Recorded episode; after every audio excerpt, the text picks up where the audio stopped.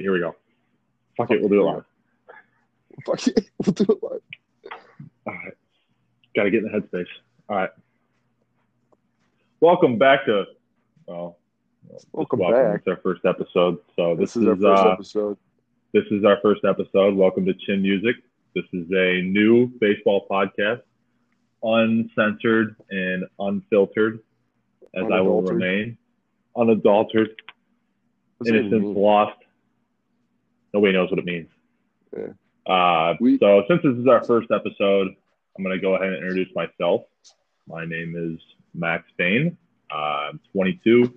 My playing career grew up playing in Michigan. Uh, currently in the Chicago Cubs farm system. Um, uh, my hometown, little city called Clarkston. Nothing, nothing too major there. Just a whole lot of boring shit. Bigger than and yeah. but- yeah, yeah, that's me. All right. Uh, I am your other host, Thomas Johnston.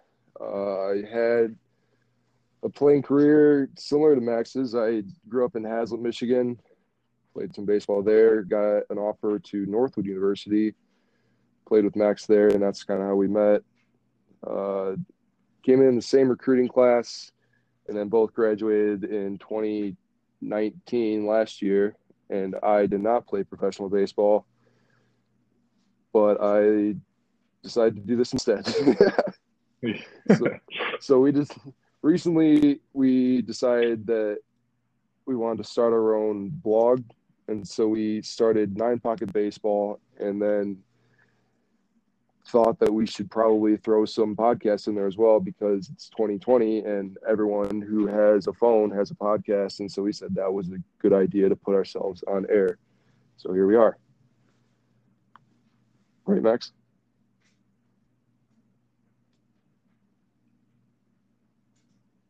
That's all, dude. What's up? You there? Yeah, no, I'm here. I cut out. Forewarning, we are uh, recording from two locations. I'm currently at a mini camp out in Phoenix, Arizona, and Thomas and uh, I am currently in my parents' basement. parents' basement, as a college graduate should. Um, they should. So our goal here is to give you listeners a informative yet hopefully comedic approach. We're not going to go out of our way to be funny. So if it's funny, great. If not, I'll just go fuck myself. Um, Per usual. we're going to cover a lot of MLB stuff. Might even go over, might touch over the minor leagues a little bit more, more than other podcasts at least. And who knows, you guys might even get lucky enough for a little bit of general life talk here and there. Hopefully, it doesn't become that desperate. Hopefully, we're not discussing life problems because we're desperate for viewership. Right. Right. Absolutely. And for me, I'm going to try to be, uh, you know, provided the listeners, if we even get any, um, provided the listeners are interested, I'd like to be somewhat transparent about my daily life going through the system. And I think that, you know, I think that that's something people decently care about. Uh, if Yeah. not, again, if, you know, if not, then fuck it. It's all right. Yeah, and, and if anyone's interested in the, the life of a nine to logistics coordinator life, I can give you some insight on that as well. um, the grueling ins and outs of waking up at, you know, seven thirty in the morning, rolling out of bed, coming out of your parents' basement, having a good old good old work day at the office, sitting in Grand old time. Yeah, uh, if if that's needed, I can do that as well. So I guess uh, without delay, we'll get right into some content because It's a kind of good that's what all, episode to, that's what we're here for. it's a kind of a good time to good time to start this too. So what we're planning to do today is we're going to go over kind of the off season where it's kind of gotten us to. Uh, we're going to go over the scandal because why the fuck not? Um, maybe some free agents to be signed, and then you know past that we'll we'll leave that to mystery. So go ahead. Let's start with some off season signings. What do you uh, what do you want to cover first? All right, uh, oof, let's hit the let's hit the Cole signing up real quick 'cause that was not a small event in baseball history. See, we got nine years, three hundred and twenty-four million with an M. Pretty sure that's of- more. I'm pretty sure that's more than like the Pirates payroll this year. uh, AAV wise. If if not, it's damn close. Um, we know how great of a team they are. But go ahead, continue. Okay, all right, all right. 2020 Pirates, better or worse than the Detroit Tigers? Thoughts? Who we got? Who we got? I lost you there for a second. Oh, damn it. 2020 Pirates, better or worse than the Tigers? I mean, it's pretty close. I think both teams are in a state of uh, trying to prove who's worse. Um, okay. The Pirates have shown a ineptability to pay anybody at all. Pay, pay, sign, uh, to train, to scout. They are they are leading the league in incompetence. Yep, by absolutely. Um, and it's it's yeah, not close. Uh, so, but that that was the Tigers for a good amount of time, so I don't feel bad at that at, at all. I mean, I mean, the Tigers have worked their way into signing like big league caliber players that are going to go out there. They're going to put a jersey on. Um, yeah, yeah that, they might hit the ball. You know, we might have a guy hit. They might have a guy hit over 15 home runs this year, so that, Cameron, that might be yeah, nice.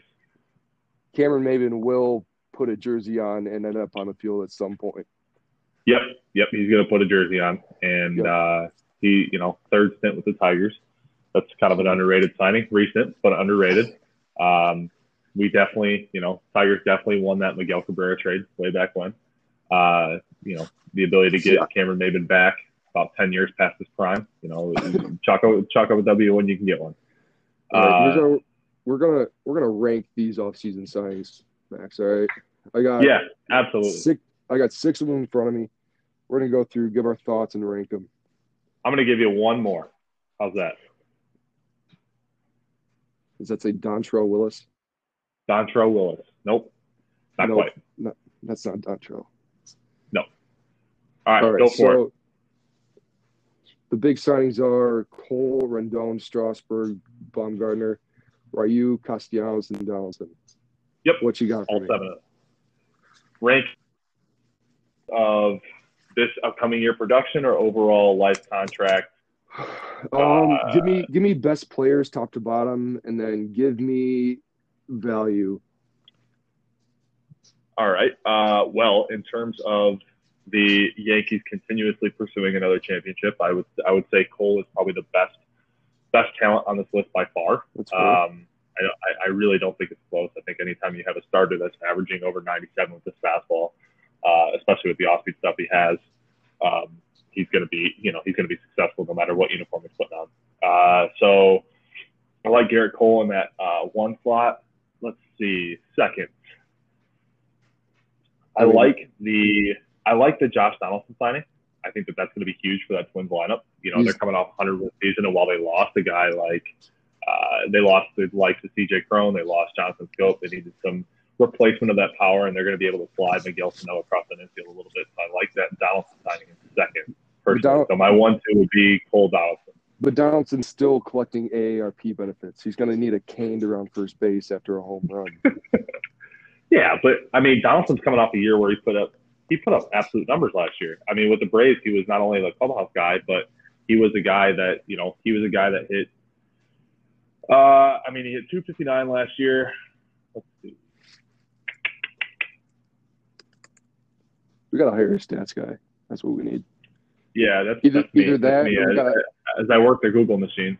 We either so Donaldson was guy. He Donaldson Donaldson alone, while he is old, he just signed. Let's see, four years, ninety-two million. That could end up being a horrible contract the end, by the end of it, given that he did just turn thirty-four. His last major league uh, contract, contract, right? Yeah, absolutely. Uh, he so he put up a six WAR last year, according to Baseball Reference. He slugged 521 last year with a 900 OPS. So to say, you know, that he's going to be needing a cane by the end of the year is probably a little bit of an overstatement. Maybe by the end of the contract, sure, if he does prove to be that everyday third baseman. But he's a guy that you're going to see that's probably going to slot down into that DH role once Nelson Cruz moves on. He's old enough to um, be my dad. Yeah, absolutely.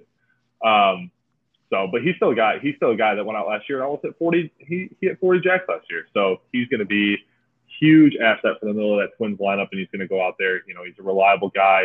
Uh, since you know, despite the 2017 or 2018 year, really when he only played 52 games, um, You know, he's put up 150 plus games in uh, six of his seven seasons.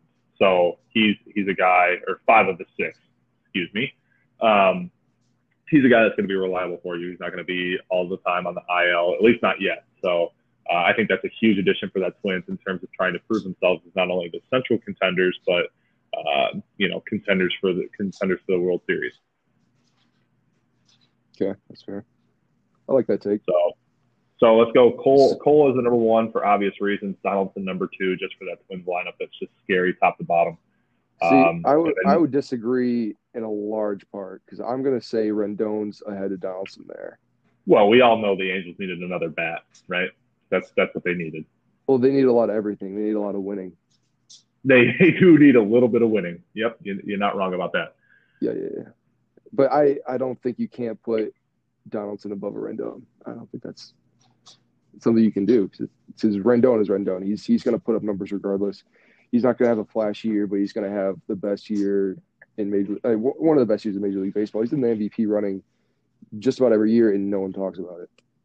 Yep, that's, that's fair. By, by, far the most underrated player. Well, not recently because he's gotten a lot of attention because they won the World Series, but he's been largely the most underrated player in the MLB. He has played. Uh, he's played seven full seasons, accumulating a 27.3 WAR. So you're looking at just under a four WAR for those those seasons. Um, granted that in 13 and 15 he played under 100 games. Uh, so, but in the last three years he's been top uh, top 11 in the MVP voting, with 2018 being the 11th place finish, and then 17 and 19 he was uh, sixth place and third place. Not to mention he did have an OPS over one last year, which is always a good thing. So we're putting him above or below Donaldson. The I think you can go with above. I think that's fair, but I think Donaldson's yeah. definitely a solid number three.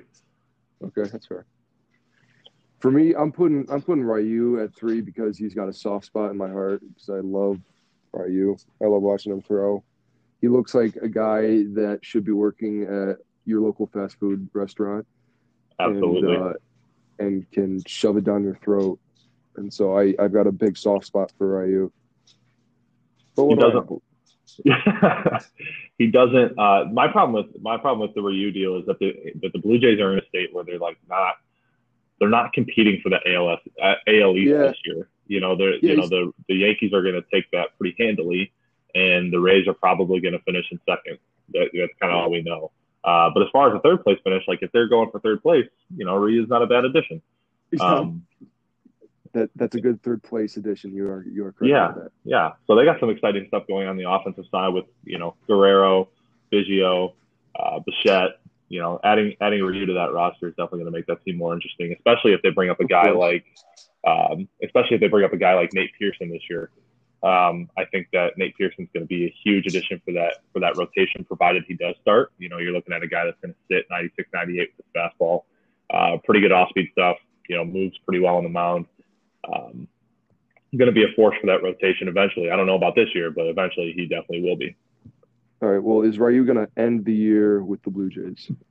2020. Do you oh. the deadline? Yeah, yeah, yes, dude. No, that's a dumb question. No, apologize. I, yeah, because for, because no, you just he just he's signed gonna, a multi-year. Yeah, yeah, no, he just signed right. four no. years, eighty million. So unless the team is looking for gonna, immediate control, but I don't, I don't see him personally. I don't see him being as good in with the Blue Jays. Oh, and the contract with the Blue Jays. I mean, that, that depends no on their development. That depends on their development. Um. So, I mean, four years, eighty million. I just don't know how effective. I think a lot, a large part of that's going to be um, how effective he is within the uh, AL. You know, this is going to be new for him. He's moving out of a market that's generally geared towards guys that are um, coming over for Japan. We saw it with Kenta Maeda. We saw, you know, Hyunjin Ryu. Uh, Yu Darvish even spent a little bit of time in LA. Um, so I, am interested to see how he performs in a market that is relatively new to bringing on guys. Um, I don't want to say defecting, but have come over from overseas. How about uh, NL to AL? Anything you got there? I mean, it's just an extra out in the lineup you got to get every time. Um, you know, I don't think it's. I think that's going to be an irrelevant point here once the new CBA is done, because I have to imagine that pitchers aren't going to hit anymore, um, which I'm praying for. Please. Uh, you know, as much as I love seeing Verlander with a bat out there trying to give it his best to put a ball in play, it, it is better for the sport. I, I understand the history and I appreciate the history, but I think we can all agree watching nine competent batters try to put a ball in play then one struggling pitcher each Yeah. time the lineup flips over. It's Yeah. good for the sport. I mean, I can say for myself, we were just doing uh, actually a week ago today. We were doing a uh, you know a bunting type deal, and we had the you know machine cranked up to to 95, and uh, yeah, it, it was a struggle, man. It was a struggle, and I'm relatively getting back. in- You know, I'm getting back into it, but uh, my God, man, back that thing into comes in bunting, Into hitting. having a bat, having a bat in my hands. Yeah, Uh, no, that's that's scary. So it's uh it's quick. It's quick. I'll tell you that much. So I'm personally a proponent of that universal DH. So I think NL to AL is going to be probably a probably something that's not really relevant here in the coming years. Um, Yeah. But I am interested to see going from having that pitcher in the order currently to moving right into that DH in the AL. Um, I'm I am interested to see how he how he uh, pitches with that. All right. Uh, we're going to play a game here that revolves around three of the new rule changes or, or proposed rule changes coming up. Okay. Uh, we're going to go marry one, kill one, fuck one. We're going universal DH, three batter minimum, and nets surrounding the uh, the field of play. uh, Mary is going to be the nets surrounding the field of play. I think that that's a huge development for baseball. I think that fan safety is absolutely something that that needs to be prioritized. Um, I, uh, you know, the, you're going to get your crowd of people that say, well, why don't you just pay attention to the game and stuff like that? But, you know, there are some times where guys, you know, you know, line a ball into the stands at 110 miles an hour and there's not much you can do. So I, you know, I believe netting being there all the way from foul pole to foul pole. I think that that's a huge step for the game of baseball. So Mary netting.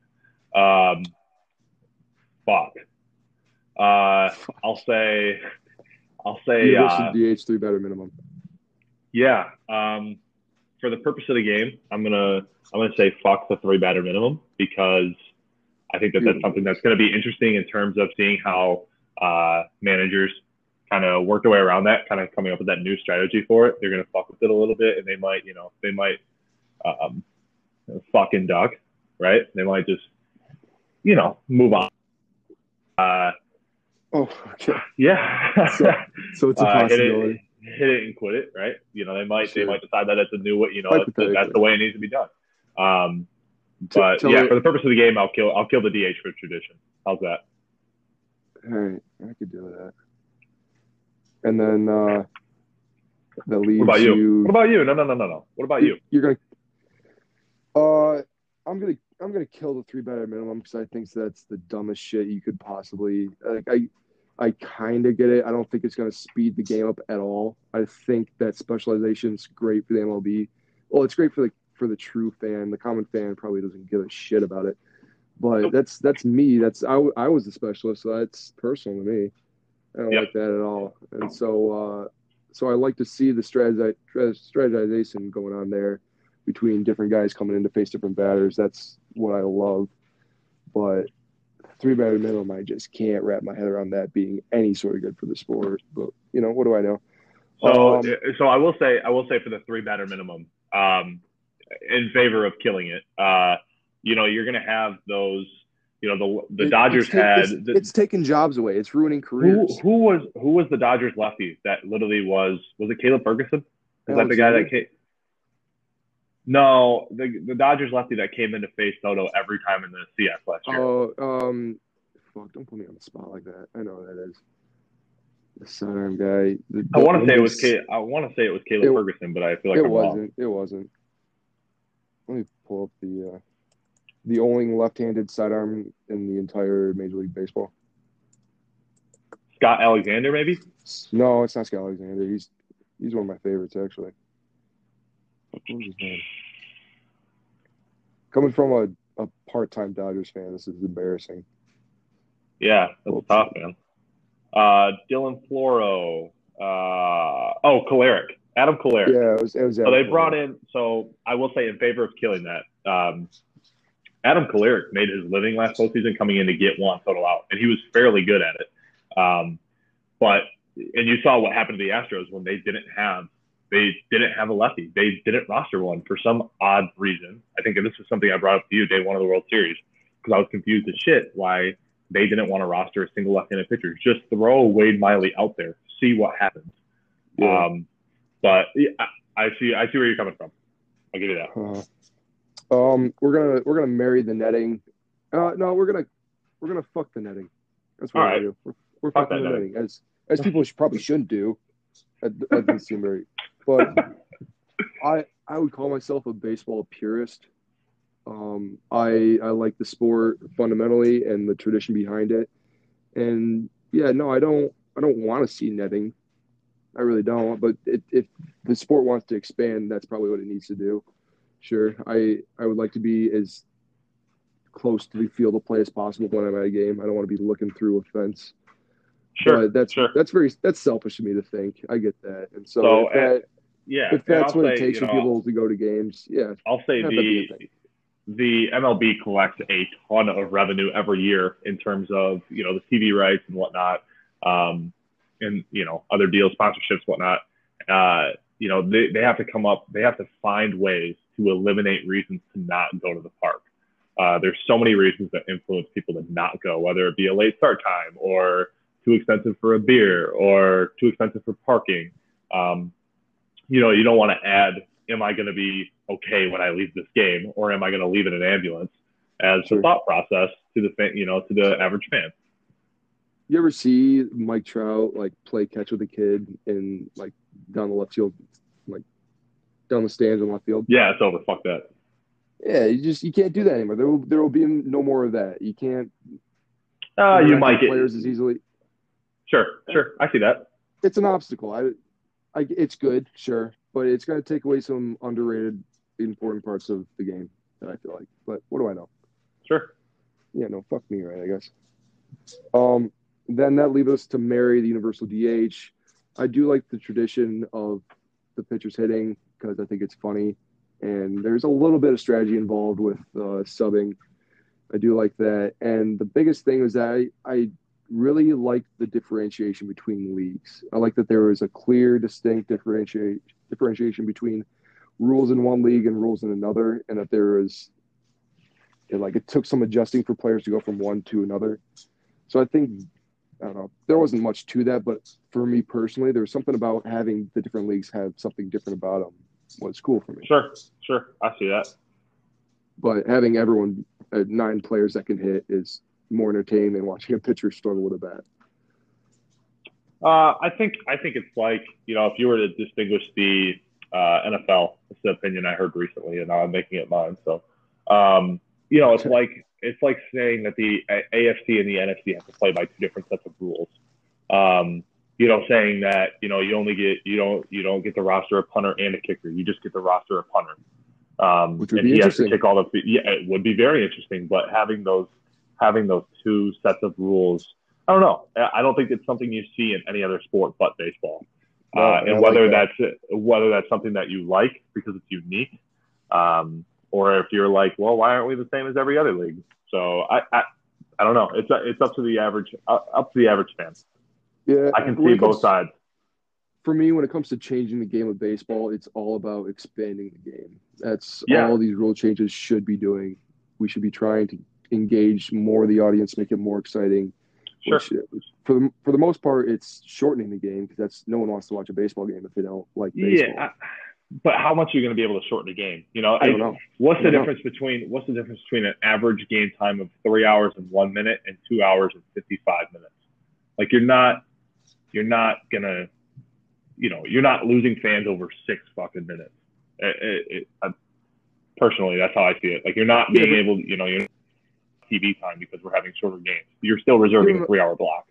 You don't know what small changes can do. You can you can expand so much on seeing trends with small changes and expanding those into large changes that could eventually evolve the game to something positive. Who knows? I, I don't Sure. know. I haven't seen the data. I don't understand. See the the pitch clock really has been obsolete so far. Uh, I think that's just a emphasis around the league that people just like oblige by. But the, the pitch Sure. clock itself really hasn't been a factor at all, which I like. Yeah. Yep. But let's uh, let's not get sidetracked again here because we're still on uh, we're still on these these uh, free agent signings. Fuck. Well, for our listeners out there, it is our first time, so we're we're doing our best. So so far, what we have, um, if we agree correctly, we have Let's uh, Cole, let's act Cole, like we've been here. Rendon. What's up? Let's act like we've been here. True, true Nope, we're not gonna act like we've done this before because we haven't. So we're just gonna, you know, fans are learning with us. Um, we got Cole Rendon coming in that two slot, three slot. It's gonna be Josh Donaldson, and that four slot's gonna be Hyunjin Ryu. So like we're left with we're okay. left with Strasburg, Bumgarner, and Castellanos. people are gonna hate that we're putting Strasburg so low, but I think Strasburg is overrated, relatively overrated. He Really? was un- he was underrated, and now he's overrated. Tell me more. I I'm gonna go against trends. So he had that out like he was drafted. Everyone said this is the greatest pitcher to ever be on the face of the planet. He's the next coming of Jesus Christ himself, but in baseball form. I was like, okay, great, awesome, can't wait for it. And so he goes to the minors in less time than it takes for me to go upstairs and take a shit in my parents' bathroom. And then he comes out and he has the most electric debut in Major League Baseball history. Everyone goes, okay, this is the Michael Jordan of baseball. He's going to Sure. He's going to be kissing babies and, and shaking hands and, and just winning MVPs year after year. And then he got hurt. Because he throws like a dumbass, which I could have told the Nationals organization that he was going to blow out both UCLs, throwing like a fucking dumbass. Yep. Yep. And uh, and then he became obsolete because he was hurt and never threw. And then more stars came up, and he was just forgotten because he was having good years. I don't have exact stats for him, but he was having good years, and no one was talking about him because there were other slightly better pitchers that had bigger names at the times, and so Sure. he just kind of fell by the wayside at that point. And so he's been constantly putting up decent numbers, and then finally gets a chance to shine on a big stage last year and threw amazing, threw outstanding in, in the postseason there. Was probably the reason that they won the World Series.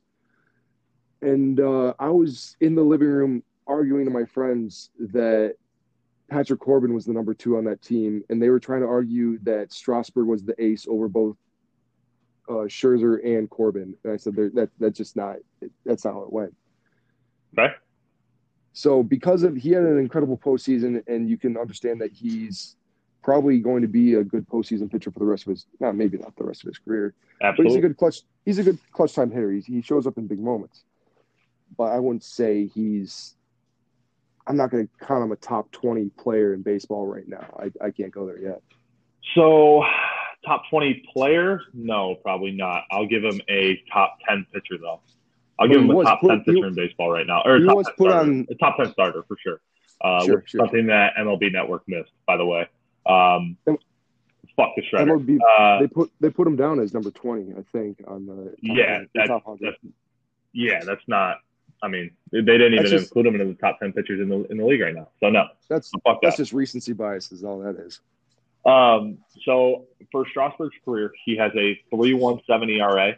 Um, through his 10 years in the league, 3.17 ERA. He is the owner of a 2.96 FIP, which is unbelievable. Like that's Yep. that's a that's a pretty damn good wi- uh, pretty damn good FIP. Um, for for those new to the game, new to analytics, can you kind of explain FIP a little bit? Yeah, so FIP is fielding independent pitching. So what what what FIP measures is your results without stuff that you can't control, or based on what a projection system would would would say. Um, they take a certain algorithm, throw it together, and it spits out a number that believes should be your ERA, uh, provided that stuff out of your control doesn't go poorly. So what uh, you know, if your FIP is lower than your ERA, that suggests that maybe you're not catching all the breaks. But if your FIP is higher than your ERA, um, uh, it's going to suggest that maybe you're catching a lot of breaks and your ERA isn't a good indicator of how well you're actually pitching. Basically, determines how lucky you are on the mound. Your your luck while you have the ball on the mound. Sure. Yep. So, uh, so along with his FIP that is, you know, a whole two tenths lower than his ERA, uh, which is fairly impressive. Um, mm-hmm. He has a career strikeout per nine of 10.6. So he's been he's been steadily consistent. He's only had two years where he's been below 10, and they were nine flat and 9.4, and those were and those, 11 and 13. Those are great um, numbers. Yeah. Yep. Um, he's only you know he's been over 200 strikeouts three times, including this year where he got us all the way to 251, uh, which is something that I consider a win. And he was almost five to one in terms of strikeouts to walk this past year at 251 to 56 walks. So that's a fairly good ratio. Um, something I'm definitely impressed with. Was he worthy of getting the projected contract that Gerrit Cole was supposed to get in that Oof. seven years, 245? Probably not. Um, oh, he did set the market for Gerrit Cole, which was kind of cool uh, at our first $300 million pitcher. Um, and we're going to see how that plays out. So Strasburg right now is 31 years old. So he's going to be 38 when that contract's up. Um, or he might even be 39, depending on when his birthday falls.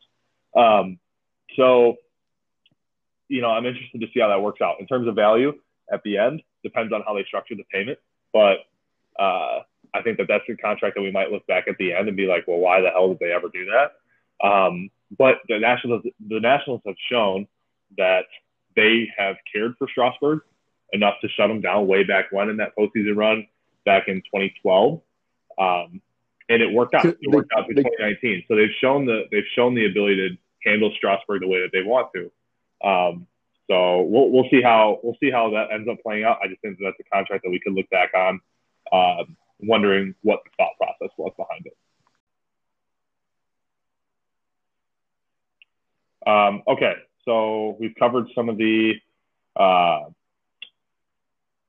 covered some of the offseason signings. Now we're going to move on to the current uh, scandal in baseball. We got to touch on it. It's been playing out in front of us um, we got to cover the Astros. We got to cover the Astros. So within the last day or two, we've had the Correa interview with Ken Rosenthal, which props Ken Rosenthal did an amazing job. Um, we've had Rob Manfred's interview with um, ESPN. That that went really really well. Um, let's see. Uh, we got to go over the player apologies. Obviously, uh, Altuve and Bregman being so generous to donate us a half a minute of their time. Um, and then, you know, let's go over what, what we would do, provided that we're in Rob Manfred's shoes. So I'll, I'll let you start, considering that you've seen the interviews. Um, I don't know. I see some pretty hot takes recently, and these hot takes were by Twitter people who don't know anything about baseball, and so I don't know what to. I don't, know, I don't view them very seriously. What do you What do you think about the people that think they should all be banned because Pete Rose was banned for something far less than that? You're gonna have to repeat that question. I got about half of it. Oh, Jesus Christ! They, people people are saying that they should all be banned, and they specifically point to Pete Rose's instance where he was banned for gambling. Well, on his own team on Pete Rose was banned for gambling on his own team to win. Yeah, wasn't like he was throwing games. Um, so to answer that question, let's let's put Pete Rose back in. That yeah. that is absolutely something that needs to happen. That's um, unless there's going to you know to not punish players in this in this scenario uh, when it's you know there was evidence found of people you know specific players using it. Well, um, what do you think about this take where baseball historically is a game where you police the, the game polices itself. That's been evident throughout time. I mean, you act like a shithead, you get hit in the face. That's how that that's how that works. So, like, why? What's the point of not like? What if they don't hand down many punishments? Sure, fire the manager, and let everyone just beat up on the Astros throughout the season. What? That, that, but see, that's the thing. That's the thing. Rob Manfred already came out and said that he's not going to allow, you know, he's not going to tolerate teams retaliating against the Astros, which is complete bullshit. Like if you're not gonna, if you're not gonna punish the players themselves, you can't expect everybody else to just be kind of cool with it. Um, yeah. You know, this this this scandal has affected, you know, so many careers. You, you know, the one that's made press recently is Mike Bolsinger, but there's been so many guys that you know that have lost jobs or um, you know perhaps even been in the Astro system and been blocked from getting to that big league level uh, because of the success that these guys have had. So to expect the league to not or to, to, to expect the players in the league to not retaliate the slightest bit, I think is absolutely unrealistic. and it's probably not something that we're going to see this year. Um, you know, I just think I just think the whole thing has been handled handled like like shit, frankly. Very true. Um, and there, and there's going to need to be some sort of, uh, you know, it, it's hard for Manfred to come out and hand down more punishments because he can't go back on what he said. Uh, but th- I mean, leagues around the world right now are bullying the MLB in terms of how they handled this. Uh, we just saw UEFA, I think, or Champions League, Champions League, UEFA, UEFA It's- banned Manchester City soccer. Two years. It's soccer. There's, you know, I can't keep track of that shit. But Manchester City got banned for competing in the postseason for two, or competing in the entire league for two years straight. That's like taking the Astros and putting them in independent ball for two years straight. Like, like that's you- that's the scale of punishment we have here, and Can you we're imagine going up and seeing the Utica Unicorns be playing the Houston Astros on a Thursday night?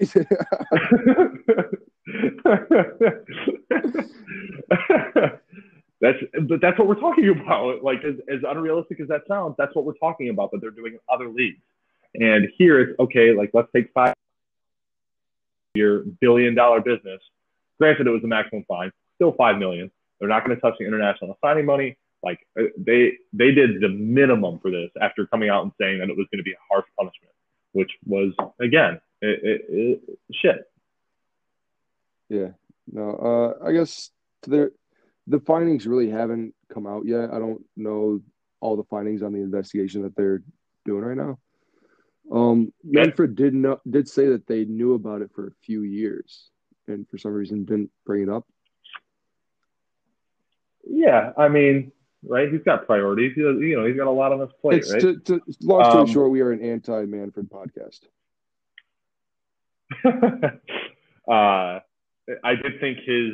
I I thought uh, his interview was rather um, poor, poorly handled. I think Correa's interview was poor. Yeah, disingenuous. I think Correa's interview was poor. Uh, Correa uh, is a uh, a liar now, among many things. Um, a guy that can't stay healthy, a guy that was supposed to win an MVP that hasn't, even when he was getting the signs, and a liar. So Yeah, It's an um, interesting turn because you know, uh, coming up, they were they were bad. I mean, the Astros were bad for a long time, and then once they were good, I could, I believe that they had a positive.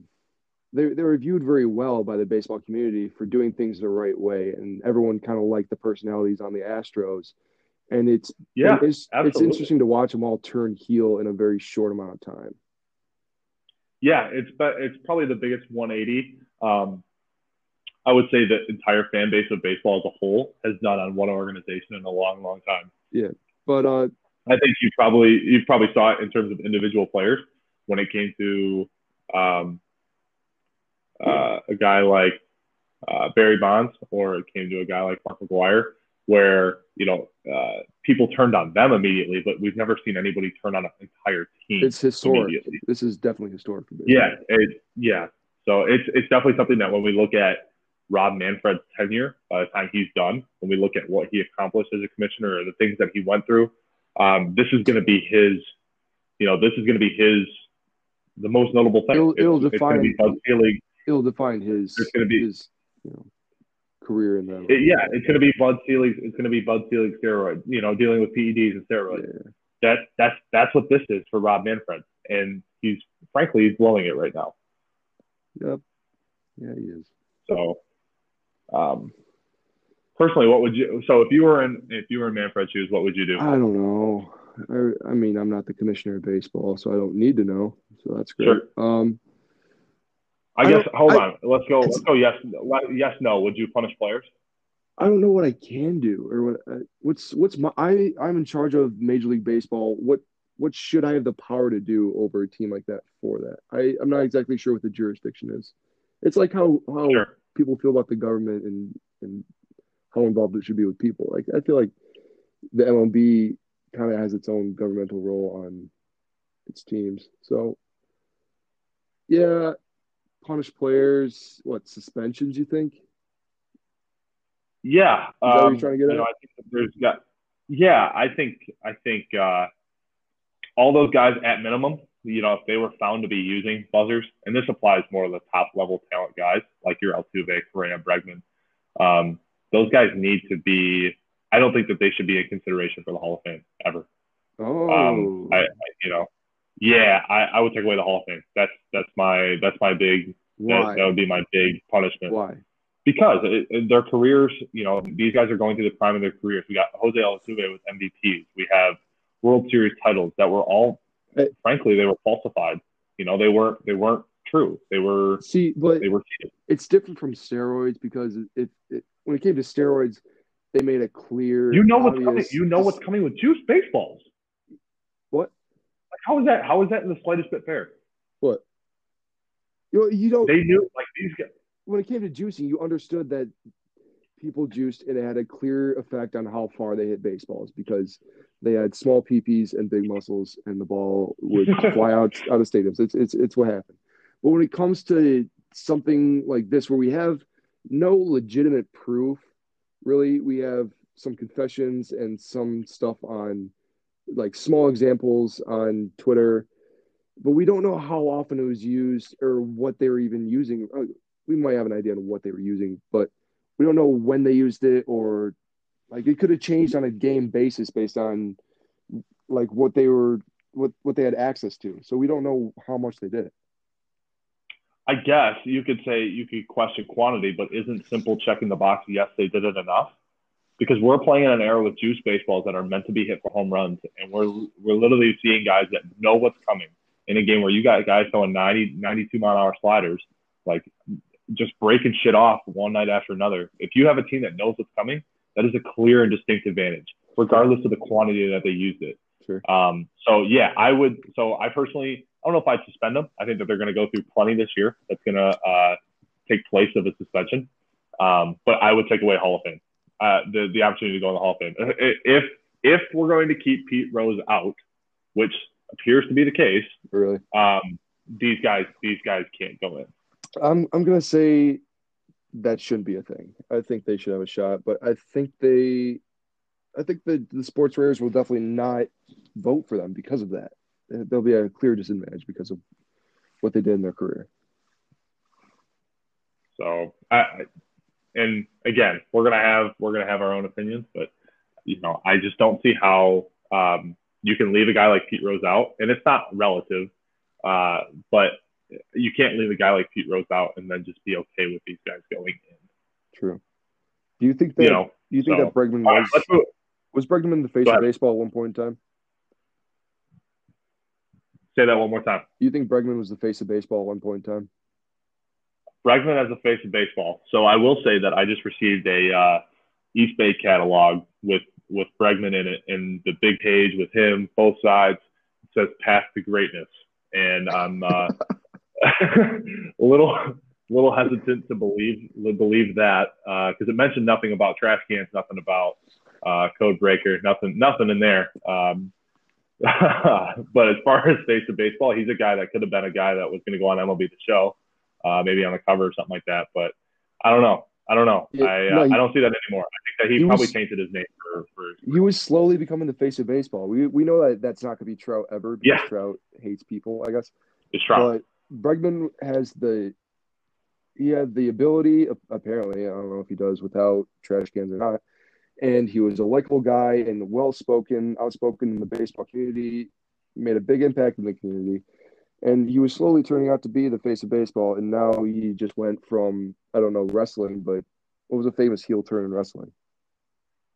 Yeah. Yeah. No, So I, What's- I don't I don't see what's your what's your background on on WWE knowledge? my WWE knowledge. Yeah, It's it's little to none. I guess I don't have a comparison. Stop. But yeah, yeah, he's he's he's become a villain. He's oh Batman. How how about he's Batman? Okay. All right. Fair. Fair. You either die here or live live long enough to see yourself become a villain. To Sure. trash cans. I'll go with that. Yeah. Okay. Well, Um, all right, so let's let's move on. We covered that. You know, beat a dead horse there. Uh, free agents you yet to be signed. I got four. I got four names for you that I found interesting when I was going through some research. Uh, the big one left out there right now is uh, Yasiel Puig. Signed by the Tigers. This guy signed by the Tigers. I kind of agree. Just on a one year, maybe let's say five to eight million dollars, um, cheap deadline deal. Uh, maybe get a prospect or two that will never see the big leagues in return. Yep. Um, something like that. Uh, next one on the list, Russell, Russell- Martin, Russell Martin's on this list. Why is Russell Martin on this list, Bane? Because he is Tell he is a catcher. Russell Martin is. Okay, what- so Russell Martin career. Hold on. what's he Russell doing right now, Bane? He was, uh, let's see, Russell Martin's career is a 38 WAR, so don't give a he's up what he- there. I don't give a shit about his career. Tell me what he's doing right now and why he needs to be re-signed. because he's a viable backup catcher option. He's a viable backup for a team struggling to find that second option. He could be a guy that goes in, and he's not in the same situation, but he's a guy that could go into a team and with adequate amount of rest have a year like uh, like James McCann did, where maybe he puts up a decent average and he can, you know, he can be that backstop for you. You know, we for you know we forget that he's a guy that signed for, you know, he had like a sixty-six million dollar deal back in the Mhm. day. Um, Because he was and an he's been he's been in? MVP voting multiple times. He's a he's a two time, three time All Star. Three-time All-Star. Has a Gold Glove. Four, has a four, four-time All-Star. Let's let's not be liars on the show. Four times. Four times. Let's time let's establish a long Oh. track record of of truth telling. Let's not be liars So- on this podcast. Yeah, let's let's not do that. Um, so uh, you know, I think he's a guy. I think he's a guy that uh that that could absolutely help out a club. You know, it, within the locker room as a backup catcher option. Is he going to go catch 100, you know, 140 games for you? Absolutely not. But you know, if you stick him back there for 60 to 80, I think that that's a guy that could absolutely help an organization. He's about as useful as uh, like a Brayan Peña. Yeah, yeah, absolutely. Where his knowledge, his knowledge and his locker room presence is probably going to be worth more than what he puts on the field. Um, All right, give me. Uh, I'll give you. I'll give you an AL team and an NL team you should sign with. AL team and he's- NL team you should sign with. He's going to sign with. Oh. He should. He should sign with either the Cubs or the Angels. How about that? So why why the Cubs? Because the Cubs have um, Victor Caratini and the Cubs have Willson Contreras and um, shit, we have a third catcher too. I'm not thinking of. Oh, oh, big Cubs guy, aren't you? Big Cubs guy. Yeah, well, I mean, uh, we have. Hmm. I thought it was just Contreras. I didn't know the other guy was MLB ready. Let's see. Active roster. Uh, Miguel Amaya too, who's brand new. He's born in '99, so he's younger than me. Wonderful. Um, who's a top who's a top prospect in our system. So you have you have a, you know you have one of the better catchers in the game. You have an up and coming guy like Caratini, um, who's going into his age 26 season, 20 or 27, excuse me. Um, uh, and then you have you know another up and coming guy who's even younger in Miguel Amaya, who is turning 21 in March. So I- I don't see a need for him on the Cubs personally, um, but especially since the the manager is David Ross too. You know that's that's that locker room presence you're looking for in that old vet catcher. All right. How about uh, how about the Angels? Say that say that again. How about the Angels? The Angels. Yeah. So I I yeah I wouldn't mind the Angels at all. Um, starting catcher right now, I believe, is what Jason Castro. uh, starting catcher for the Angels. I remember Lucroy was there until he got hurt. Um, Nope, no longer. No longer. Lucroy's gone now. He was with the Cubs last year. Uh, you have Jason Jason Castro and Max Stassi, and Max Stassi was with the Astros, but he's not getting the signs anymore, so he might not be good. Um, and then some other guy named Anthony Bemboom, so he can. I, he's going to go out there and put a jersey on here and there. Um, so yeah, I could see the Angels as a fit. I think that that's a guy. You know, uh, if you're looking for locker room presence, I mean, you're going to double that with Jason Castro. You know, he's a guy that's been there, done that. Um, but um, as far as uh, NL, I, I don't see Cubs. I could see Angels for AL though. Um, Uh, but are realistically, are the Angels going to sign anyone else? probably not. Why not? Um, They they do just enough to be okay a lot of the time. I, I don't think you know if, if the Dodgers wanted to move in a different direction, you know, maybe move Austin Barnes and maybe reload that system a little bit. I don't think that that would be a bad spot for maybe. You think the um, Dodgers are going to re-sign him? I I think that it could be an option. No, I don't. Um. So let's see who else. Uh, I got Collin McHugh on this list. One of the better curveballs in baseball. Yeah, he fucks his finger up trying to throw it. Um, I think he's going to provide, you know, a, a, team that might be interested in him now with what's come out recently, Cleveland Indians. If they're looking for somebody that's going to eat up innings, at least until Clevinger gets back, who, who knows Thoughts how on, long. Uh, thoughts on the Reds? Have the Reds uh, dispensed all their money that they have left in the piggy bank? Yeah, I think that dude, so much money this offseason, which I love because I want to see them. I want to see them compete again. Know, I Um, think it's hilarious that they make a lot of good signings, but they never seem to do anything during the year. Like all the good Yeah, players sure. that go there, they they don't produce at all, and I think that's hilarious, but also kind of Yeah. at the same time. I mean, you're looking at so that the back of that Reds rotation is going to have guys like uh, Wade Miley is there this year, Anthony Which is fine. DeSclafani. Serviceable. Um, yeah, uh, I think, um, yeah, I think McHugh could fit into the back end of that rotation. He might be more of a long reliever there. Uh, Sure. Maybe he backs up. He backs up Amir Garrett when Amir Garrett decides to fight Yankees That's as, a- whole. that's something they, um, they need. Yep. Yeah. Yeah. I completely agree. So I think that that could be a, a decent fit there. Um, he could he could end up on a team that's that's going to struggle. He could go bridge the gap for a team like the Marlins this year, um, and and kind of see where that kind of takes him. Um, I I can see that happening as well. But a lot, you know, obviously, uh, maybe even a cheap option for the Angels too. That we, we just brought them up. I you know, I don't like that. I I don't mind that fit at all either. All right, all right. So, uh, looking at this list, I'm going to pull the last name off because you're just going to get mad at me when you read it. Um, yeah, I was about to say something, but I didn't want to get too mad because we have young ears Sure. listening. Sure, sure. Um, let's go You might, over you might as well be putting Curtis Granderson up on that list if you're going to throw him in there. RIP, man. What a great career. What a what a class act. He's going to find his way to the Tigers booth so fast if he doesn't get recruited by national networks. Yeah. So it, it, he's not going to fight the co-host. So I mean, he should be fine uh, with the Tigers. Yeah, Um, that is something that they're looking for. I believe that is in the job description. yeah, yeah. Um, lack of lack of starting fist fights would be a would be a good good place to start. I Um, would, I would hope so. Yes. so let's go over uh, as we work our way through this podcast, inaugural uh, inaugural podcast. Um, Gibson can't start fistfights, right? He's got Parkinson's. come on, man. Tell you what, his hands never stop moving. Um, so, He stays in the um, pocket well. He, he's got a nasty jab because his hands never stop moving. uh, okay, we got to move on because that, that was rather messed up of us. Um, let's see. Uh, let's go over uh, trades. You know, a trade that you'd like to see for this upcoming year, or even one that would happen this past offseason that you kind of want to recap. So you, that is up to you. That is up to me.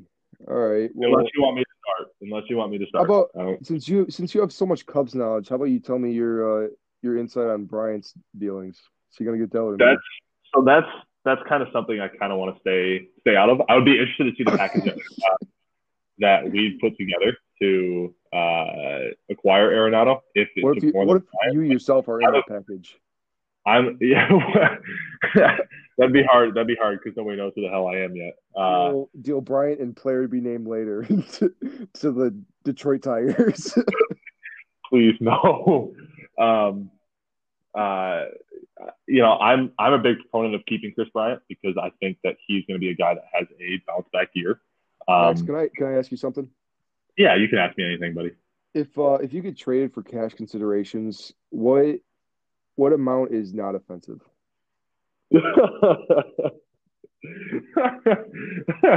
well, uh, right now I'm worth about a bucket of balls. So, um, Give me a number. yeah, I mean, and- What number are you going to be offended at? offended. Um, a, a new washing machine? What's the price of a new washing machine? I would say I would say anything under ten grand would be like, wow, what the fuck. but hey, you know, some teams look, you know, they look at their needs and they establish that they need a, you know, a washing machine. So um, they go out and they make the deal. Uh, so, so yeah, that that'll answer my question. Anything anything under ten grand, how's that? All right, deal. As a valuation of my physical appearance or you know presence and well being. You're going to arbitration. You're you're signing for ten ten thousand. Nil. Um, oh, okay. so, all right, we got we got to move on because this is you know, sure, you know, sure, okay. Um, one trade that happened recently that very very interested in uh, Tampa Bay sent Emilio Pagan to San Diego, and those who don't, who for those who do not know Emilio Pagan, this guy was the closer for the Rays last year. He pitched several times. He was uh, he pitched several times in the AL ALDS against that Astros team where they actually almost won. Um, as a reliever, put up a two and a half WAR, uh, two three one ERA in 66 games, had 96 strikeouts in a in a uh, in a WHIP under 0.9. Um, very very impressive stuff. He's going to be a guy that lives in that high 90s, good breaking ball. Um, just just overall a good arm that you want to have in your bullpen. That's going to be paired now with Drew Pomeranz and Kirby Yates. And Kirby Yates is arguably the best closer in baseball right now. Um, but I, am really interested to see how that bullpen works for San Diego, especially trying to chase down the Dodgers. Um, and while that probably still won't be a close fight, uh, I I am very interested to see how that bullpen plays, provided that the Padres find their way into maybe a wild card situation, maybe an uh, you know a DS situation. Um, I like that bullpen a lot.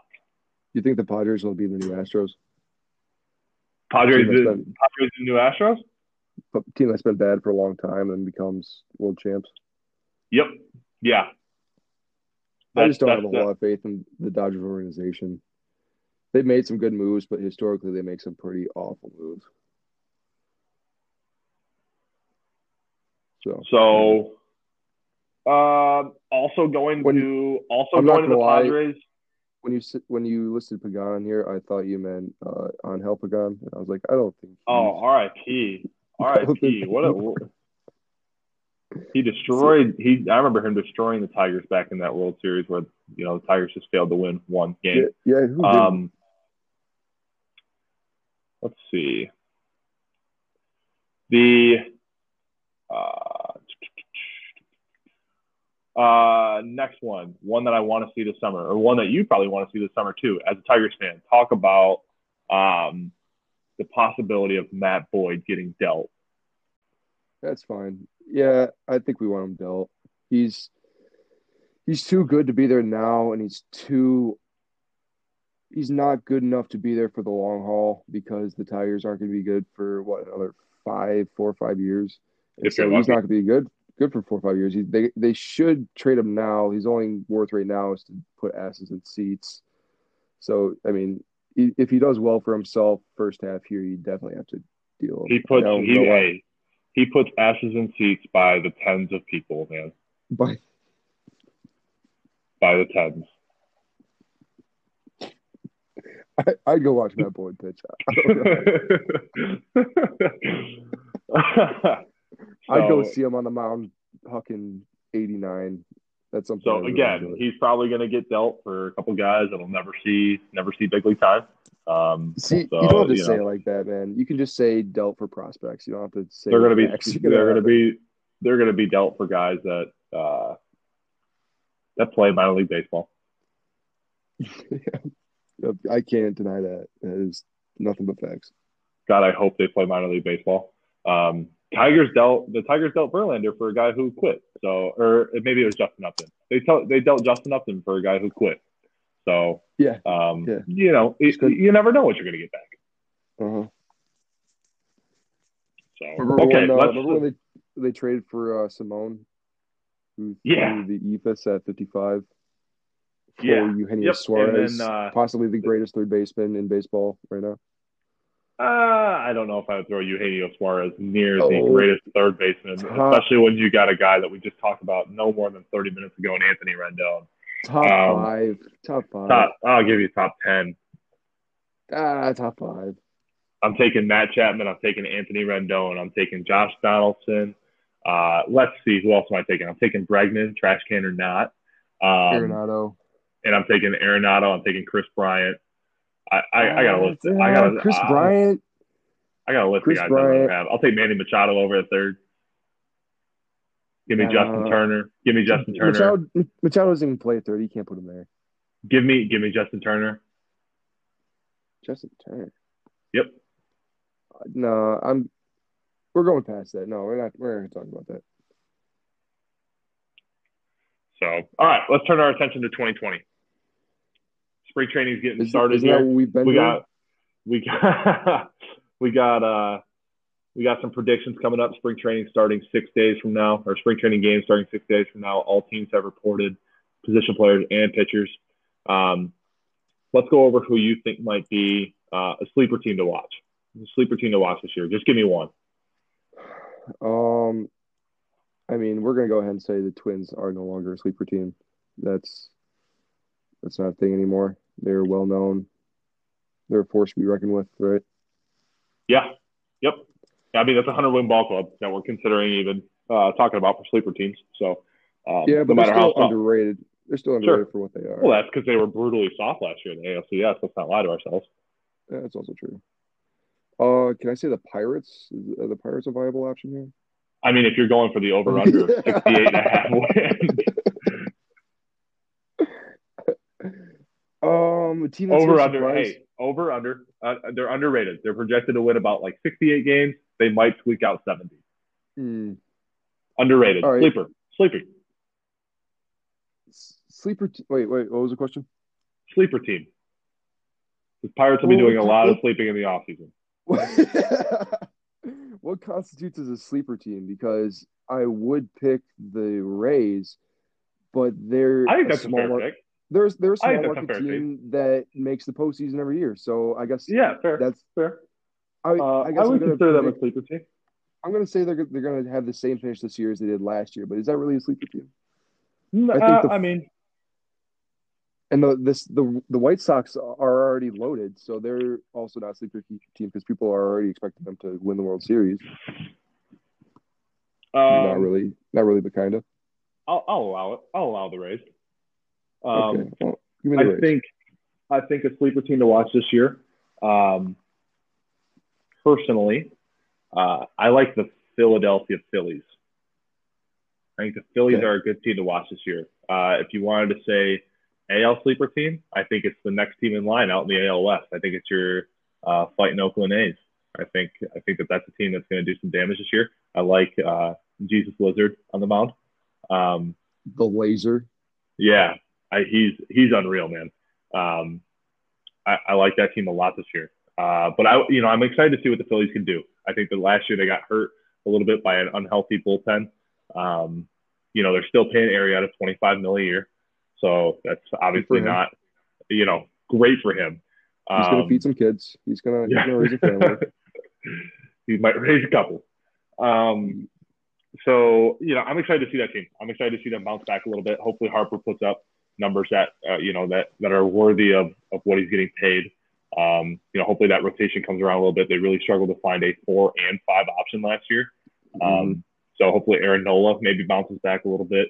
Um, but yeah, I think that that team can compete. Um, you know, Cincinnati Reds and White Sox are going to be popular picks this year just because of the amount of money that they spent this offseason. Um, but uh, uh, to, a, to a degree, I don't think that you can consider them uh, sleeper teams. Okay, okay.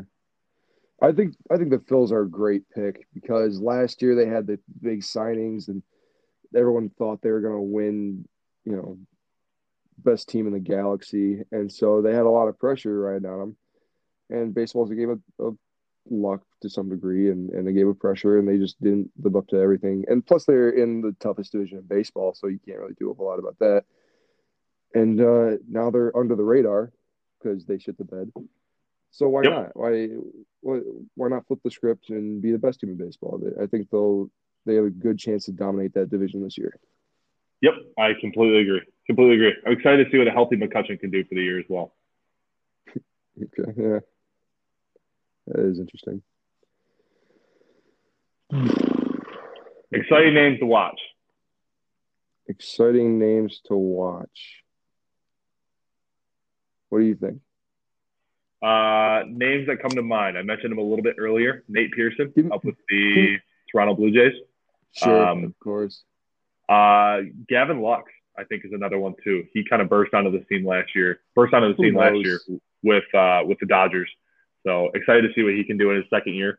Uh, or you know, if they manipulated his service time, then it, his first year, probably a rookie of the year candidate. Um, uh, let's see.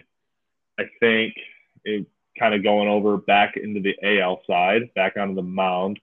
Um, and this will be the last name I, I suggest before I hand it back to you. Uh, I'm going to go Michael Kopech. Uh, you know, I think he, you know, he kind of fell off a little bit when he, you know, just didn't play for a year. Um, hard to stay on the scene when you don't play. But he was, you know, Sure. he was regarded kind of like that Strasburg, where you're talking about, hey, he's the next best pitcher in baseball. He is the next Michael Jordan. Um, Mhm.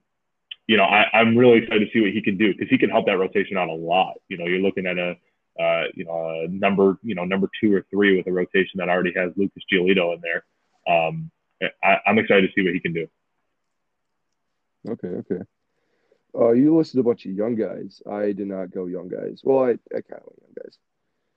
Um, I want to see Brendan McKay. He had a little bit of service time last year. He's the, the, the Rays number two prospect right now. Throws the absolute shit out of the ball. Uh, he got a couple innings on the mound. Did okay, not awesome, but he's uh he's a two way guy that had some good success in the minor leagues, and I'm not sure if they're going to let him hit next year or not. I think he got a couple ABs, but I want to see if he actually becomes a, a, legitimate two way player in the MLB. I think he's got Yeah, a lot yeah, of upside. I completely agree. Uh, other, Yeah, I completely agree. sure. Um, other name, Trevor Bauer is a wild card who I'm a big fan of. I know he's not the most popular player. Dude. I I love how he is how he has uh, been able to really speak his mind. Sure. I don't know what it's like to feel that level of job security, um, He's- but that like that he's absolutely put himself on the map for people to watch this year. Uh, yeah, I would love to see him do well. I know he didn't have a great second half, but a good first half. So I don't know if the Reds have anything to do with that or that Great American being hitter friendly is really messing with them. But And and he's paired up with his driveline buddy now, and Kyle and Kyle Also true. So I, I think that yeah, I think that this could be a huge bounce back year for him. Uh, obviously, he struggled when he went over to Cincinnati uh, last year with an ERA kind of creeping over five. Um, but uh, yeah, absolutely, he's definitely an exciting name to watch this year. I think that that's uh, 100% spot on. I respect the fuck out of that pick. hey, thanks, man. That's the only respect you've ever given. Yeah, you got it. Yeah, you got it. um, all right, let's go. Uh, rookie of the year. Give me, give me, uh, give me NL pitcher and hitter, or give me AL pitcher and hitter. Uh, you go, Max. Give me give me a little bit of time here. Okay. For my NL hitter, uh, I'm going to go a little bit of bias You're gonna get Max. with the organization I play for. Oh, Uh, I'm going to go Nico Hoerner. Nico Hoerner. Uh, you know, they the Cubs just brought in uh, Jason Kipnis on a minor league deal, and I think that he's going to be there uh, for a little bit of time. But I think Hoerner's going to find his way uh, up into that everyday role as a second baseman, or you know, um, perhaps playing shortstop on the day that Javi Baez requests the day off. Mhm. Um, you know, he he came. You know, he came up. He got a little bit of time. He got a, just over 20 games. Um, hit 282 with with the uh, with the Cubs, and uh, has good amount of speed. Although that doesn't you know necessarily play a ton in today's game. Um, has a really really good approach at the plate. So I'm, I I would like. Uh, that's my pick for NL Rookie of the Year. It's out there, but uh, that's my pick for NL Rookie of the Year uh, in terms of hitting. Um, pitching. Let's go. Uh, a video I saw recently. Um, give me Mackenzie Gore. Uh, you know, this guy has a little bit. He has a little bit of Kershaw on his delivery. Sure. Maybe moves a little bit faster, uh, but it's funky. It's funky, and he's you know highly regarded. uh, number three pick in 2017. Um, minor league pipeline pitcher of the year with a 170 ERA in 2018 and a .83 WHIP. Uh, had you know that Stephen Strasburg line just over 10K for nine. Um, uh, he's going to be he's going to be in that rotation with Chris Paddack, Um, and, and, and honestly, I think that he's going to be in a great position to succeed because all he has to do is get that game to the seventh inning, and then it's fucking over. Fucking You got Conrad, you got Pagan, and you got Kirby Yates. So I think Mackenzie Gore is a good pick. You know, if a pitcher is to win that NL Rookie of the Year, Mackenzie Gore is my pick. All right. Well, I'm going to go ahead and say you stole my NL pick because that was. I, told I told you to go AL. I know. I know. You you stole my NL pick. I'm just letting you know that right now. Oh, okay, cool, man. Um, a couple of different options. I I'm going to say it's definitely going to go to a pitcher in the AL, and so give Okay. me give me Nate Pearson for AL Rookie of the Year. Dude, he throws the shit on the He ball. does. Holy He- cow. He knows how to throw baseballs. Yeah, he does. Yes, he does. Yeah, it was uh it was between Pearson or Lux for me. The guy I want to see it go to is Rutschman if he gets service time, but I know he's probably going to falter a little bit. I mean, that's a lot of pressure to put Yeah. on. I don't know if the Orioles are even going to bring him up yet because they're not in a window to compete for another couple of years anyway. So they might wait till next year. Yeah, But I will say for Pearson, I will say for Pearson, last year, uh, opponent average of 176 in the minor leagues and 119 Ks and 101 innings with a 2.3 ERA. That uh, that absolutely plays, especially at the AAA level when you're seeing a lot of big league hitters, or at least the big league approaches. all right, that's fair. That's fair. So uh, let's move to Cy Young Award winners. Give me Cy Young. A. You want AL or NL? Give me both. All right, give me your. You got to go first this time. First. All right. Um, this has been my pick the last three years because I have all the faith in the world in this guy, and it's really not panning out for me the way I thought it would. I think I think Aaron Nola is about to have a Cy Young type season. Um, I I watch him throw, and he's got some electric stuff on some occasions. It's just the consistency that needs work. He's the the way his shit moves is just so electric, and and no one can touch him when he's on. So give me uh Yeah. give me Aaron Nola for for your NL Cy Young. And I like it. I like his numbers with a healthy bullpen too. I think that's going to help alleviate some of the pressure. Uh, he's not going to be a guy that's going to be relied upon to get every out of every game. Mhm. Um, so with a healthy bullpen, I think that that's going to help him immensely. So I can see that absolutely. Um, AL, there's so many different candidates. Uh, is it wrong to take Verlander again? Oh, no, no, give me give me Gerrit Cole. It's going to be Gerrit Cole's year. He's he's going to have all the tools. Yeah. He's going to have all the knowledge in the world that the uh, the Yankees organization and the writers love Gerrit Cole, and so they're going to give him Yep. votes even if he's not the best. But yeah, give me Gerrit Cole. I like that. I like the Gerrit Cole pick. I personally think he probably deserved it in 19 as well. Uh, you know, you could have probably given it to both guys, but if you had to pick one, I, I personally thought it went to No, uh, Gerrit Cole. No, Um, but yeah, it, it could absolutely be his year. no. It was a, it was brilliant So, last year. all right, was- let's go. Um, all right, my NL pick. This guy first onto the scene last year, and I'm excited to see what he can do in in the uh, in 2020. Let's see if he can repeat it. Um, I'm gonna go Mike Soroka. Oof. You think Soroka guy has, has- the longevity? He's- You think he's consistent enough to do that for two years? Yep. I think that he's a guy that's going to be, you know, he moves relatively easily. Um, you know, it came down for me. It came down to Mike Soroka and Jack Flaherty. Uh, and I think that both of them are very, very good picks. Obviously, you can't ignore a guy like Jake DeGrom. Uh, but for content purposes, give me Mike Soroka. He's got an unbelievable sinker. Uh, he pitches very, very well in road ballparks, uh, which is why we saw him start uh, game three of the NLCS last year. Um, I think that his his stuff is going to play unbelievably well over the course of 162, uh, and that Braves team is going to be that that Braves team is in position to win this year. Um, and again, that that bullpen is outstanding. But so you're, talking about the best, Soroka, the best division in baseball. Are they going to win the best division in baseball? Yep. Okay. All right. Well, that's fair. So give me give me Soroka for the NL, and then uh, for the AL, my pick got stolen uh, to injury here a couple days ago. I'm gonna go with Mike Clevinger, and if he's and if he's healthy He's- by opening day, Still can. if he's healthy by opening day, I'm still gonna go with Mike Clevinger. Um, my pick for AL Cy Young to go away from Gerrit Cole, same division, just a little bit south. Um, I'm gonna go Charlie Morton.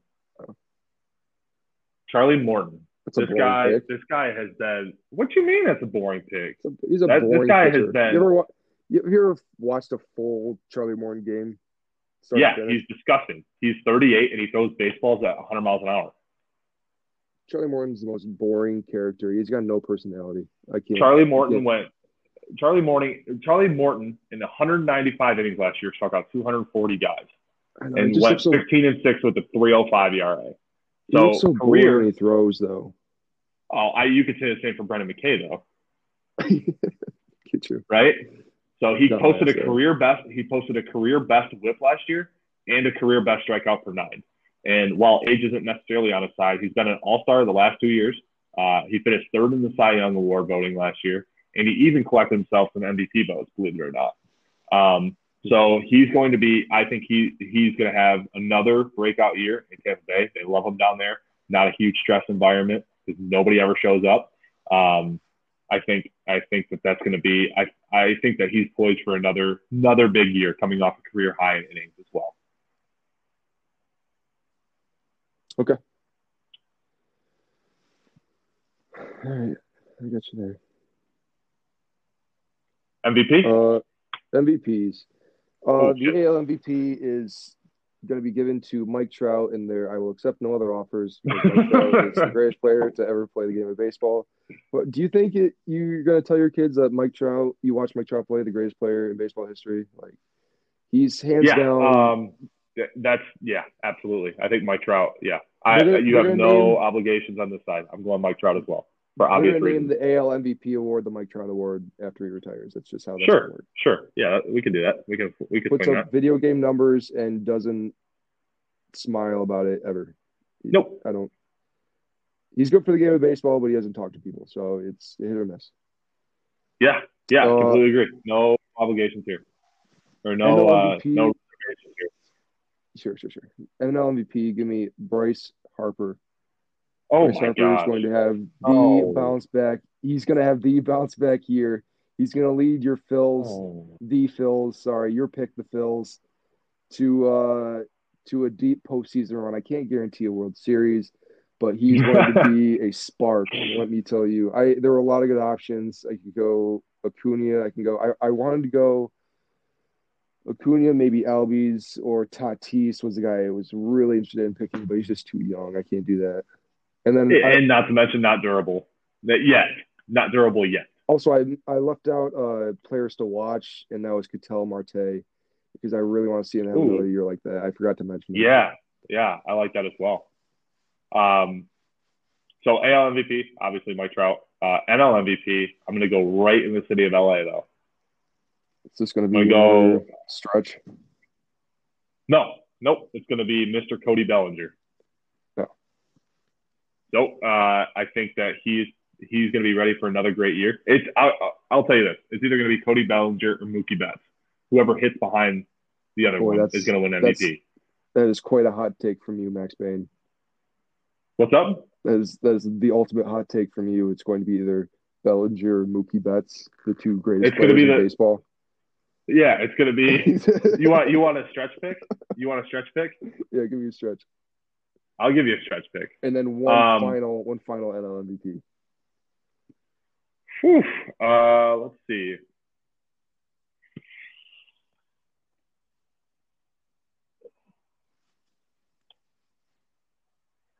Give me. You start throwing around some names. Start throwing around some names. I'm, I'm uh, NL MVP. Yeah, just just I start mean- throwing around some names. Tatis is a stretch for sure. Ketel's a stretch.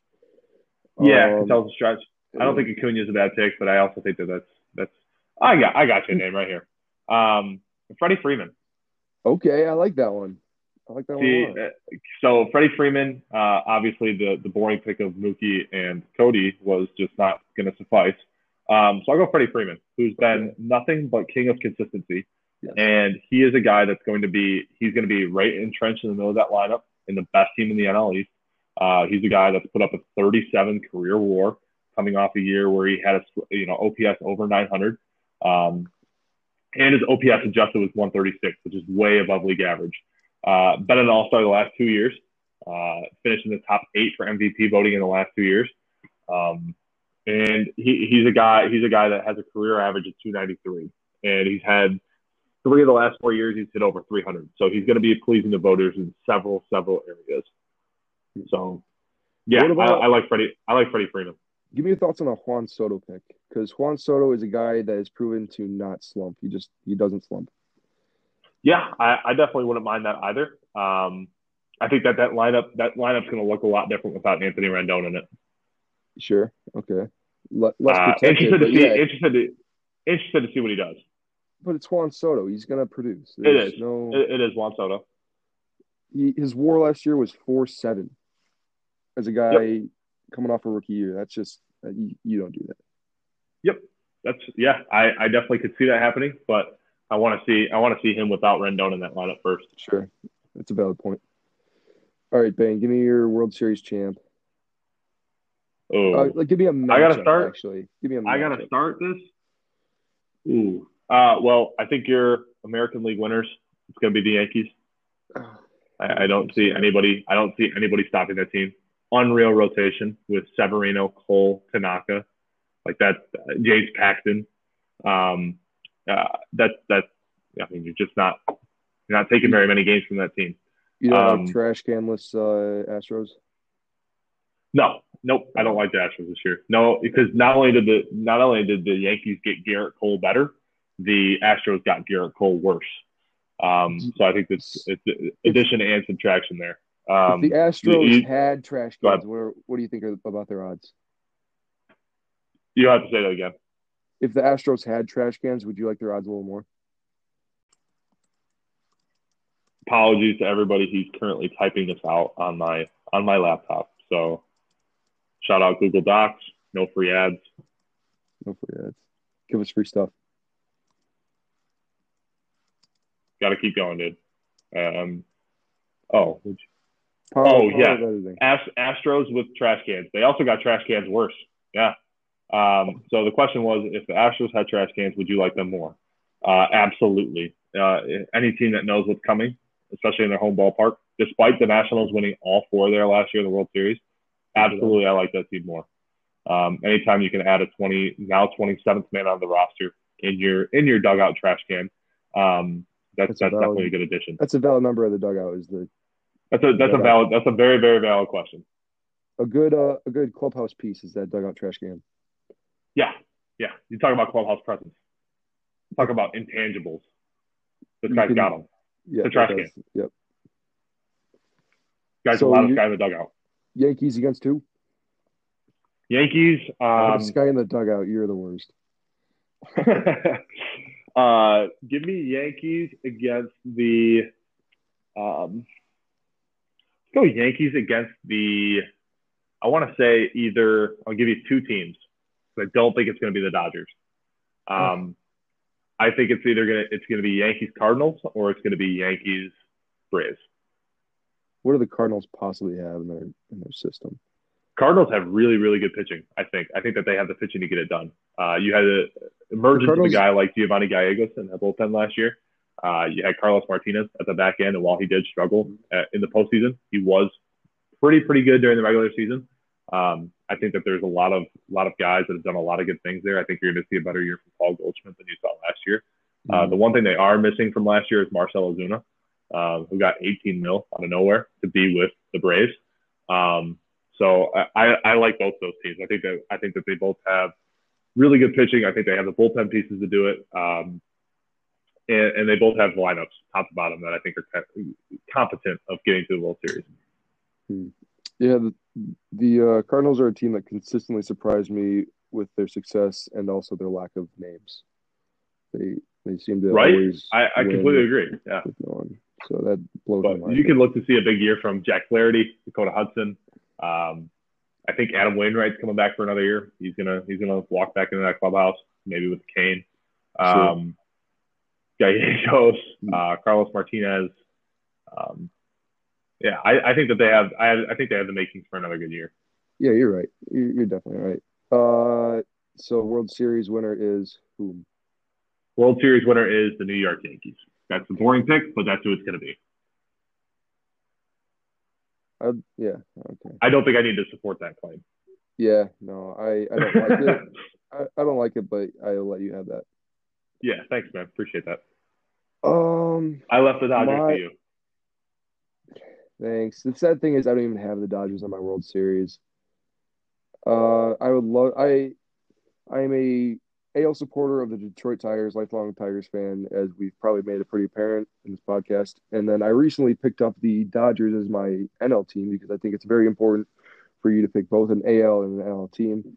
And so I followed the Dodgers pretty closely the past few years, and they always seem to lose when they are the best team in baseball. It's that makes me upset. Um, this Yeah, year and they have they have an aging rotation too. I think Kershaw and Price as your two three is probably a little outdated. Oh come on, they're they're I, gonna be I, know it's still going to be it's going to suffice. It's going to win that division for the fucking People people were saying straight. Kershaw was past his prime. They said he wasn't going to be the ace, and he I mean didn't have a better No. year than Buehler, but for the most part he had a better year than Buehler and all the other. He's not that- getting younger though. He's not getting younger, right? True, but he's but he's learning how to. He's he's a pitcher. He's not a thrower. He doesn't have Sure. the best stuff, but he knows what to do with it. Sure, I'll And give so that. can't be that can't be undermined. He's going to be effective for longer than people think. Um, I'll give you that. Yeah, so uh, we're going Pirates and Tigers, and I think it's a tough one, but we got to go with the Pirates. because of the, uh, um, I'd like to see the Reds there, but it's going to be the Phillies. Yeah, g- give me the Phillies. Um, they're going to end up playing the New York Yankees, and you know I'm going to be different than you, so I'm going to go Phils. Give me the give me the Phillies Phil- and Yankees. Yankees. oh, okay, gotcha. Yeah, give me the give me And the, the. Phillies are your champion. They're, they're going to win it all this year. Who's who's starting? Who's starting that game seven? Provided that Aaron Nola has to pitch game six to get to game seven. He'll he'll throw Game Seven as well, and and he will win the Cy Young. And I'm not a Phillies fan, but I got a feeling that they're going to acquire uh Hung Jung Yu at the trade deadline, and they're gonna and they're gonna. that's, that's your World Series champions. Provided Zack Wheeler stays healthy, that's probably not a bad option either. That's on that's on me for forgetting that he signed there, but Zack Wheeler not a bad option either. Yeah. All right, all right. So, and they could be they could be in the services of a guy like Matt Boyd. They could acquire a guy like Mike Minor. Um, obviously, they missed out on Marcus Stroman last They're year. not but signing Mike Minor. Mike Minor is going to be my, my, no, Mike Minor was one of the better pitchers in the AL by the, Yeah. by the time that the trade deadline hit. Yeah, that was that was such a coincidence. There's no way that Well, and then he didn't get dealt, and he's like, "Well, fuck this, I'm not going to the playoffs." So Yeah. no. He's here's my stamp. I'm going to mail it in. exactly. Mike Minor will be completely irrelevant for the rest of his career. They, the, Do you do you want to tell him that personally, or? You want to tell him that personally, or? uh, if he ever gets a hold of this podcast, it means we're doing something right, right? So I wouldn't mind. Yeah, I, I mean, yeah. Okay. Well, folks, you've uh, wasted another hour and a half of your life listening to uh, to the first episode. Yeah, the first episode of Tin Music, the high hard one, as they say. And uh, we are we're Max and Thomas, and we've created a site called Nine Pocket Baseball. I highly encourage you go give it a look.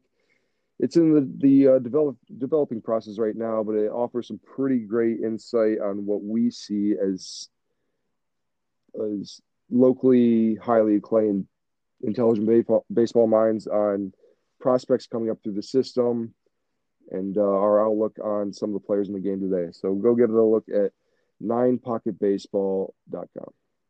Do you want to drop uh, social media handles, or just say that you can find us on both Instagram and Twitter, or well, not you Instagram because you're behind, but uh, Behind, how about uh, doesn't need Instagram because that's just for you guys can find us both on. You can find me on Twitter and Instagram. Um, we'll drop uh, we'll drop handles in the description of this podcast. Yeah. Uh, but yeah, give us a follow. Give us a follow. We'd uh, we'd appreciate it. Yep, Twitter Twitter for me is T Johnston two three four, and uh, nine pocket handle at nine pocket baseball. We're good to follow. Uh, I guess if we're gonna, I, I guess if we're gonna do this here, my Twitter is at mbain m b a i n underscore thirty eight. All right, Give thanks it a for uh, thanks for wasting some thanks for wasting some time with us today. All right, smell you. We'll be back